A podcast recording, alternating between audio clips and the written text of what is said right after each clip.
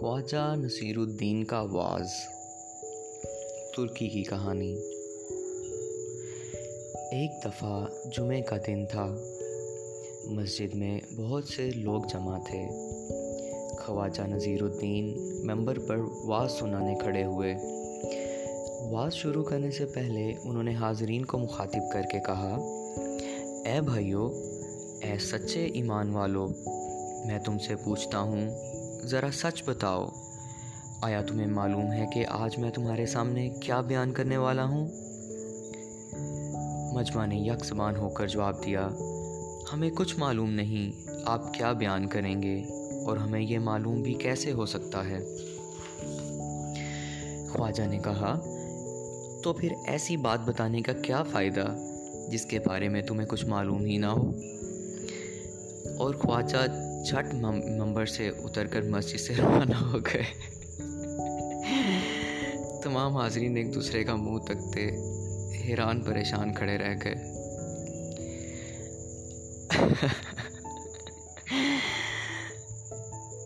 آئندہ جمعہ کو لوگ پہلے سے بھی زیادہ تعداد میں جمع ہوئے۔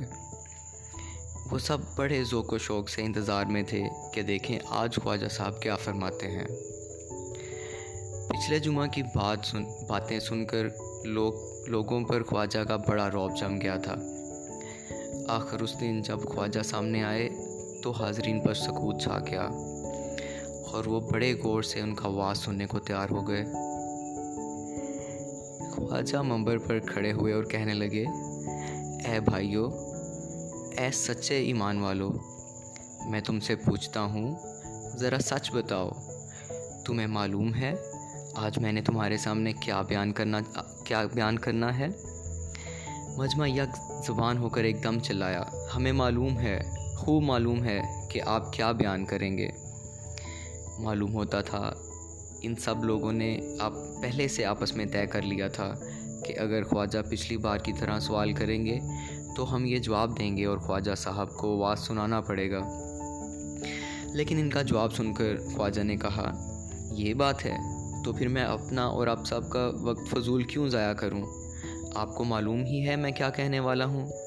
اور فوراً ممبر سر ممبر سے اتر کر مسجد سے باہر چلے گئے۔ مجمع لاجواب ہو گیا۔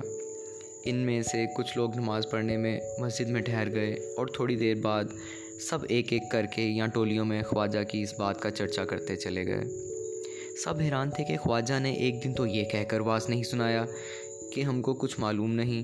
اور آج جب ہم نے کہا کہ ہمیں معلوم ہے تو انہوں نے اور ہی بہانہ کر کے واز کو ٹال دیا۔ آخر پھر جمعہ آیا۔ خواجہ نصیر الدین پھر مسجد میں آئے۔ انہوں نے مجمع پر نظر ڈالی۔ لوگوں کی اتنی بھیڑ تھی کہ کہیں تل دھرنے کو جگہ نہ تھی۔ خواجہ نے ممبر پر کھڑے ہو کر پہلے کی طرح مجمع کو مخاطب کیا اور کہا، اے بھائیو، اے ایمان والو، میں تم سے پوچھتا ہوں، بتاؤ کیا تمہیں معلوم نہیں؟ میں تمہارے سامنے کیا بیان کرنا چاہتا ہوں؟ مجمع آج پہلے سے زیادہ تیار تھا اور سب نے مشورہ کر کے جواب سوچ رکھے تھے۔ چنانچہ مجمع میں سے ایک ٹولی نے یک زبان ہو کر کہا، ہم غریب جاہل لوگ ہیں، ہمیں کیا معلوم آپ کیا سنائیں گے؟ اور پھر دوسری ٹولی نے کہا، ہمیں معلوم ہے آپ کیا کہنے والے ہیں۔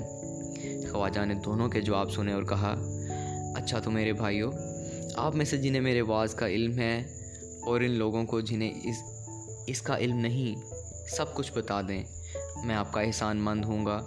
اس طرح میرا کام آسان ہو گیا اور مجھے کچھ بھی بیان کرنے کی ضرورت نہ رہی۔ اور اس کے بعد خواجہ چپ چاپ ممبر سے اتر کر مسجد سے روانہ ہو گئے اور سب لوگ دم بخود تکتے رہ گئے۔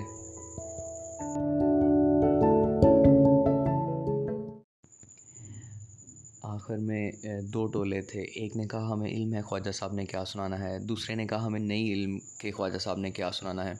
تو خواجہ صاحب نے بڑی ہوشیاری سے کہا اچھا جن لوگوں کو علم ہے، وہ ان لوگوں کو بتا دیں جن لوگوں کو علم نہیں کہ میں نے کیا سنانا ہے۔ اور وہ چپ چاپ اپنی جان بچا کر نکل گئے۔